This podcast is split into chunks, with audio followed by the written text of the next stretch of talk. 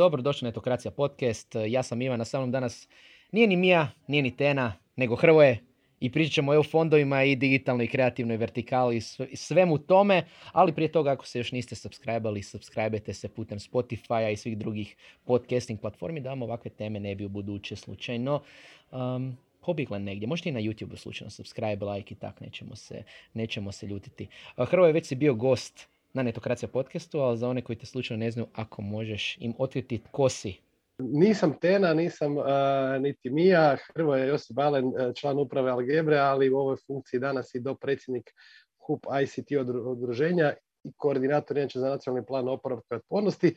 A silom prilika, ali evo željom da se malo više još aktiviram, aktivan oko izrade e, nove strategije pametne specijalizacije Republike Hrvatske koja je u fokusu tehnološke industrije ovih zadnjih nekoliko godina, s obzirom da se sad pružila prilika da poboljšamo stvari koje su možda malo i nepravedno bile zapostavljene u prošlom financijskom razdoblju, a na kraju krajeva da olakšaju firmama da dođu do novaca za istraživanje, razvoj i inovacije, što znamo da je zaista presudno. Tako je, pare. Znači, za one koji nisu pobjegli, ne brinite. Znači, izrada, t, sve, dišite, dišite. To ovo i dalje tehnološki sektor, nećemo pričati o velikim makroekonomskim temama kojima ja osobno nemam pojma, nego ćemo pričati o ovoj temi koja je izuzetno, izuzetno bitna za hrvatski tehnološki sektor. Bilo da jeste e, dio neke velike tehnološke tvrtke, poput Infobipa, Nanobit i sličnih, bilo da imate vlastiti startup, vlastitu tvrtku, možda razmišljate o nekom startupu. Ovo pitanje će biti izuzetno bitno za sljedeći period. Tako da, ostanite ovdje, bit će bitno. Uh, having said that, uh, Hrvoje, ako možeš dati zapravo pozadinu, na čemu radite, znači i HUP i CISEX, uh, znači radite na tom prijedlogu, šta taj prijedlog znači, šta taj dokument zapravo treba biti. Strategija pametne specijalizacije je jedan od to je temeljni dokument na osnovu kojeg pojedina zemlja Europske unije članica može povlačiti e, novac za istraživanje, razvoj i inovacije. I on je u mnogo čemu uvijek u fokusu privatnog sektora, znači privatnih firmi, što malih, srednjih, velikih, jer pružati mogućnost da dobiješ ozbiljne novce za razvoj svojih produkata iz raznih područja, a znamo da su uvijek istraživanje, razvoj i inovacije dosta zahtjevne za financiranje i kad ti se pruži prilika da dobiješ 70-80% novaca koje si predvidio za ljude, opremu, ulaganje u neke laboratorije, šta god da je, onda je to zbilja ludo ne uzeti taj novac, jer jedino tako možeš uštedjeti neki period vremena, platiti svoje zaposlenike koji na tome rade i očekivati da ćeš za nekakvih 3-4 godine imati zaista produkt koji je konkurentan. Inače bi morao sam to ulagati iz nekakve dobiti koje ostvariš i to je uvijek opterećujuće. Tako da Zašto to radimo? Zato što želimo osigurati da što više tih sredstava upravo za firme da mogu investirati ono što je inače najteže investirati, a to je razvoj digitalnih proizvoda.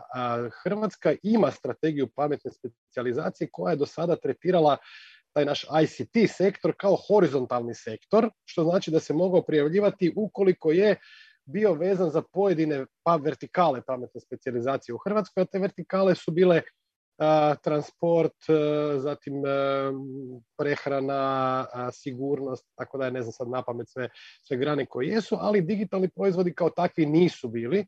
Dakle, firme kao što su recimo razvile neke svoje servise koji su fantastično uspješni danas, ne bi mogli financirati svoje istraživanje i razvoj u ono doba da su pokušavali tipa recimo Infobip za svoju platformu, Nanobit za svoja neka rješenja u gamingu, pa ne znam, Fotomat ili recimo Circuit Mass. To su firme koje ne bi mogle financirati bilo razvoj svojih proizvoda kroz strategiju pametne specijalizacije i zato smo išli u promjenu toga, to jest inzistirali smo na nadopuni tog, te strategije koja sad trenutno se radi, gdje za, u suradnji sa Ministarstvom gospodarstva i Ministarstvom obrazovanja smo dobili konsenzus da idemo u izradu te vertikale koja bi trebala biti kao prijedlog dovršena do kraja veljače, znači još imamo otprilike nekih 40 dana posla i nakon toga bi to trebalo biti e, prezentirano i obranjeno pred Europskom komisijom kao takvo i uvršteno u Hrvatsku strategiju pametne specijalizacije. E onda nakon toga slijedi što si ti rekao, a to su novci. Znači nakon toga novac, pošto postoji i iz plana oporavka i iz višegodišnjeg financijskog razdoblja i to su dosta izdašna sredstva za istraživanje i razvoj, e onda kad to bude odobreno, onda Hrvatska može krenuti, to hrvatske firme mogu krenuti pohrliti prema povlačenju novaca kad se budu objavljivali pojedini pozivi za takozvane IRI projekte, istraživanje razvoja inovacije, ali ima još jedna dobra stvar, a to je da će ova strategija utjecati i na nešto se zove po novome, po novome se to zove operativni program za regionalni razvoj, mislim da se to tako nešto, sad moram sjetiti to se zvao. Znači imamo i treći operativni program gdje će se novci dodjeljivati po regijama u Hrvatskoj, ne samo po temama kao što je ovo istraživanje razvoj, nego i po regijama. Hrvatska će dobiti taj treći regionalni operativni program gdje će onda firme recimo iz Osijeka, firme iz Dalmacije, firme iz e, Primorja, iz e, Jadranske Hrvatske, tako dalje, moći posebno još aplicirati na pojedine projekte koji se vežu upravo na ovu strategiju pametne specijalizacije. Znači jednim udarcem otvaramo dva neka sefa, dva, dva izvora novaca, jedan taj izvor novaca kroz istraživanje razvoja inovacija, a drugi je upravo taj lokalni budžeti koji će biti kroz europske novce raspoređivani. Tako da bit će šanse i posebno za lokalne firme da se mogu prijavljivati za svoje te regionalne programe. Super. Jesu ti regionalni programi konkretno vezani samo za neke regije ili za sve regije u Hrvatskoj? Primjerice govorimo o Zagrebu. Regionalni ti programi će biti vezani, trebaju biti vezani za sve, ali poseban naglasak naravno na one slabije razvijena područja gdje u principu osim grada Zagreba većina NUC regija u Hrvatskoj su, jesu slabije razvijene, tako da tu će biti apsolutno neke dodatne još prilike za firme koje nisu iz Zagreba, što će biti ono opet pohvalno za one koji žele razvijati produkte, a znamo da ih ima, registriranih i u Splitu i u Osijeku i u, i u Istri i svugdje okolo po, po Hrvatskoj, što je fantastično. A, I taj dio će biti dostupan vjerojatno sljedeći nekak ono tih do 2027. godine. Znači imamo dosta izdašne izvore financiranja koje moramo iskoristiti. Super. Znači više manje bilo koja tvrtka iz Hrvatske, bilo koje veličine, iz bilo kojeg dijela Hrvatske će se moći prijaviti s projektom i hopefully dobiti pare? Da, da, da, to, je, to, je, to je sad zanimljiva stvar. Znači, za, za očekivati bilo upravo tako ako odgovaraju projekti onim vertikalama koje će jedno od njih biti digitalno i kreativno društvo. Tako je, znači svako od njih bi trebao biti prihvatljivi prijavitelj, gdje će s nekom konzorciju zajedno i sa jednim dijelom znanstveno-akademske zajednice, znači ići sa nekim obrazovnim, e, to znanstvenim institucijama akreditiranim na pojedine projekte, moći aplicirati. Naravno, imamo tu i sad nekih malih problemčića, ja se nadam da će oni biti uskoro riješeni, a to je da li će se moći prijavljivati velike firme, što bi bilo svakako za očekivati da se velike firme koje imaju velike kapacitete mogu prijavljivati na ovakve natječaje. Što znači velike recimo u ovom, u ovom Pa velike firme u standardnoj, u standardnoj nekoj nomenklaturi su one firme koje imaju više od 250 zaposlenih, a nekad se gledaju po nekim još drugim parametrima, gledaju se tri parametra. I sad bi bilo pitanje da li se može prijaviti jedan infobip recimo na tako nešto sa svojim brojem zaposlenika. Ovog časa malo postoje tu neki prijepori, nije jasno da li je to ispregovarano s Europskom komisijom ili nije i tu ćemo se mi kao poslodavci, ali i ostale interesne udruge sigurno jako boriti da se to desi. A druga stvar je pitanje ovaj, koliko se šuška u krugovima a o tome da li je u dokumentaciji koja je bila zadnja predana Europskoj komisiji zaista ostalo to da se prijavljivati mogu samo područja koja su ispod prosjeka razvijenosti EU, gdje grad Zagreb bi onda izvisio, ali grad Zagreb više nije takav. Da, da, postoje i takve neke stvari, ali tako je bilo u prošlosti, pa se priča da je taj nekakav dokument ostao sa takvim nedorečenim izmjenama i čekamo finalno očitovanje da li će grad Zagreb i firme iz grada Zagreba biti prihvatljivi prijavitelji projekata ovog tipa. Čekaj, to znači da bi firme iz Zagreba koji je, mislim, na stranu super razvoja IT-a izvan Zagreba, Osijek, Split, 8, ali znači Zagreb u kojem je značajan broj tehnoloških firmi hrvatskih se potencijalno neće moći prijaviti za ova sredstva zbog administrativne, administrativnog prijevida. Pa ja se, ja se zaista, evo, dozvoli mi da budem optimist i da kažem da će taj trenutni neki izazov koji navodno postoji da će se riješiti. Da to tako neće ostati, da nećemo imati situaciju u kojoj se evo, grad Zagreb ne može prijavljivati, to firme iz grada Zagreba ne mogu prijavljivati, pogotovo zato što su donešene nove karte regionalnih potpora. mm To isto nije mala stvar, znači postoji karte regionalnih potpora gdje se definira kolike su minimalne, koliko su maksimalne potpore, inače koje firme mogu dobiti, a da se ne prolazi prag nekonkurentne, nepoštene tržišne utakmice i oni su dosta povećani, ti pragovi potpora koji sad sežu, ne znam, za če imamo četiri regije u Hrvatskoj, podijeljeni smo, više nismo na, na dvije, nego na četiri regije. Postoji, postoji kontinentalna Hrvatska, to je sjeverozapadna, postoji panonska Hrvatska, postoji jadranska Hrvatska i postoji grad Zagreb kao, kao posebna jedinica od kud dolaze firme i tu su, znači, tu su brojke ovisno o veličini firme idu čak potpore do nekakvih čak i 80%.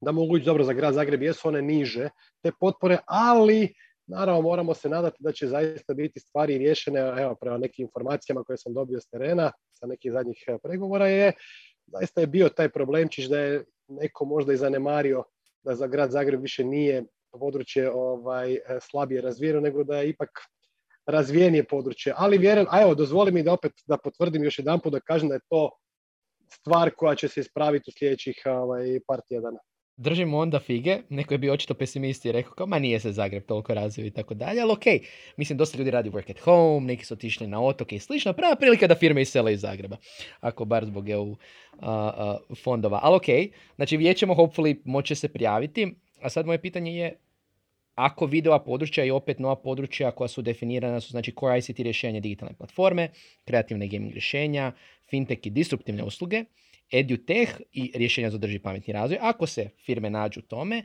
one mogu se javiti zapravo za produktivizaciju. Šta, s čime se zapravo mogu javiti? Da li se tu isto nešto mijenja? Um, kada gledaju svoj neki portfolio usluga i slično, koji bi im savjet možda dao ili kako da razmišljaju ususret svemu tome?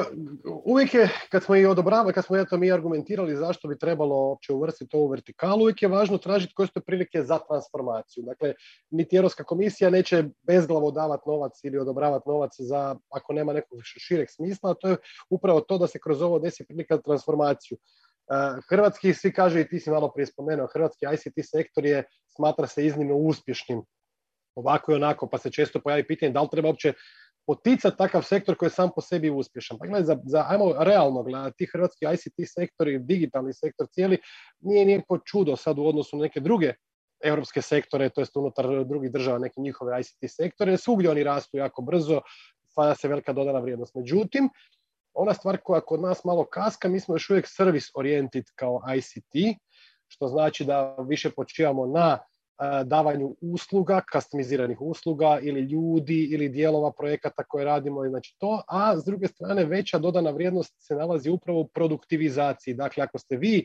vlasnik nekog produkta digitalnog, nekog servisa, nekog softvera, dakle uvijek u tom slučaju imate puno bolju poziciju na nekom globalnom marketu. To se može vidjeti po, po mnogo firmi, ona najuspješnije hrvatske IT firme, zapravo teže upravo tome, da imaju svoje softverske produkte. I onda je zapravo kad će se neko prijavljivati na, na projekte, glavna stvar će biti da, ok, kaže u projektu mi želimo raditi na razvoju nekog određenog produkta. Želimo financirati razvoj produkta, taj produkt može biti software, taj produkt može biti servis, znači nekakav ono, platforma, taj produkt može biti sve ono što se može zapakirati i na taj način ponuditi na, na tržištu. Neće biti vjerojatno mogućnosti, to je sigurno će slabije biti ocijenjene stvari u kojima se razvijaju nekakvi personalizirani servisi. To, to mislim da ne, to je personalizirane usluge. Servisi da, krivo sam se izrazio. Znači personalizirane usluge baš i ne, ali servisi u svakom slučaju ovaj, eh, će imati tu, tu mogućnost. Važno da postoji neka, neka, eh, neki dio razvoja intelektualnog vlasništva, koje čak i nije nužno mora završiti patentiranjem, ali da, to bi bilo jako, jako dobro za, za sve koji se prijavljuju i ok, složiti dobar konzorcij u kojem će biti vjerojatno i dio znanstvene, praktične znanstvene zajednice uključeni. Ja znam da je bilo jako puno znanstvenih instituta, pogotovo recimo sa Zagrebačkog fera, moji kolege iz Algebre iz Laba su bili puno uključeni u takve projekte i ovaj, e, ima iz drugih fakulteta i privatnih čak instituta gdje možemo naći još nekakve izvore znanja i ljudi koji će na partnerstvu sa firmama razvijati neke nove, nove proizvode, ajmo tako reći. Ja, čini mi se da neke od velikih stvari smo probali pokriti sa širokim ovim temama, znači sve ove koje si naveo i core ICT rješenja, i edutech, i fintech, i održivi razvoj, i gaming, pogotovo i kreativna, imaju dovoljno veliku širinu da se svatko od firmi bi se mogao pronaći u tome. Mi smo anketirali u zadnjih mjeseci i po dana, malo više zapravo da, čak malo više, dva mjeseca smo zadnjih anketirali hrvatske firme.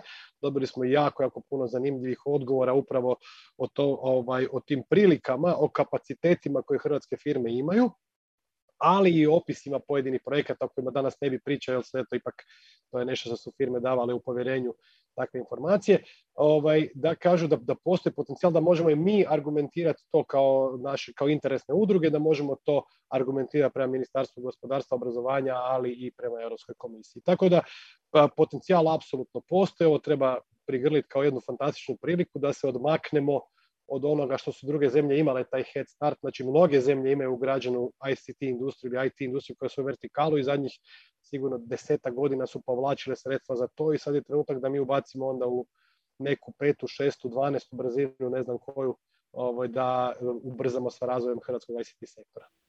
A recimo iz te ankete, da li ima nešto što možeš ratati da misliš da je nezanimljivo, ali relevantno za publiku da, da shvaća? Ili je tebi bilo barem zanimljivo, misliš da je ovak Dobra pa još je to, to je još uvijek u trajanju anketa, znači ona je još otvorena. Mi smo počeli raditi već na, na, na, na razvoju dokumentacije, iako anketa još nije do kraja e, zatvorena. Rekli smo da ćemo ostaviti otvoreno još neko vrijeme da sve, ovaj, svi inputi dobro dođu jer se može raditi neke prilagodbe još sljedećim tjednima.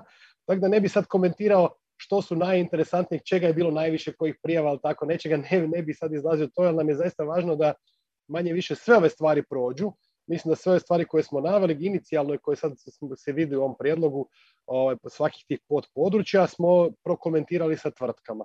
Evo, čisto za primjer, evo, stvari koje smo sada naveli, ja ne znam sam to spomenuo, ali one bi zaista mogle pomoći hrvatskim firmama da se mogu prijavljivati upravo za ovakve stvari. Recimo, jedan Circuit Mess i Albert Gajšak sa svojim proizvodom se ne bi mogao prijavljati da, ne, da recimo ne, ne bi bilo ove vertikale.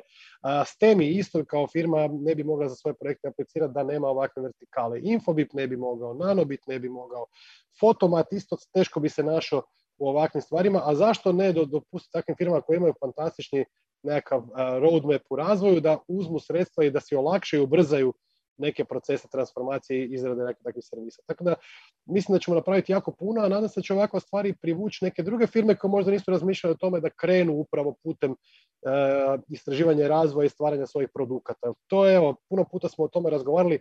Ključna stvar je da se odlijepimo od tih usluga gdje se danas natječu ljudi ko će biti jeftiniji, ko će brže isporučiti nešto, a znamo da je to sve teže na europskom zajedničkom tržištu gdje su ljudi sve traženija roba, gdje dolaze čak i strane tvrtke, evo i Amerikanci lupaju na vrata, kradu ljude na određeni način firme bez nastana u Hrvatskoj upravo zbog onog što ti rekao rada na daljinu, ovaj, uzimaju te ljude i odvode ih iz onog hrvatskog gospodarskog prostora, iako oni fizički ostaju tu i rade od doma, ali firmama to nikako ne pomaže, pogotovo u ovom segmentu razvoja vlastitih proizvoda gdje morate potrošiti puno vremena da biste došli do nečega što je opipljivo.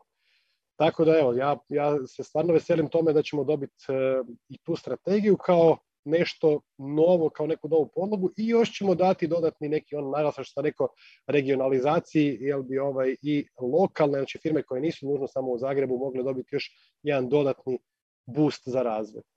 A recimo sa strane isto vertikala, neke firme opet su u Zagrebu, neke su izvan Zagreba, neke su Web 2, neki su sad u Web3.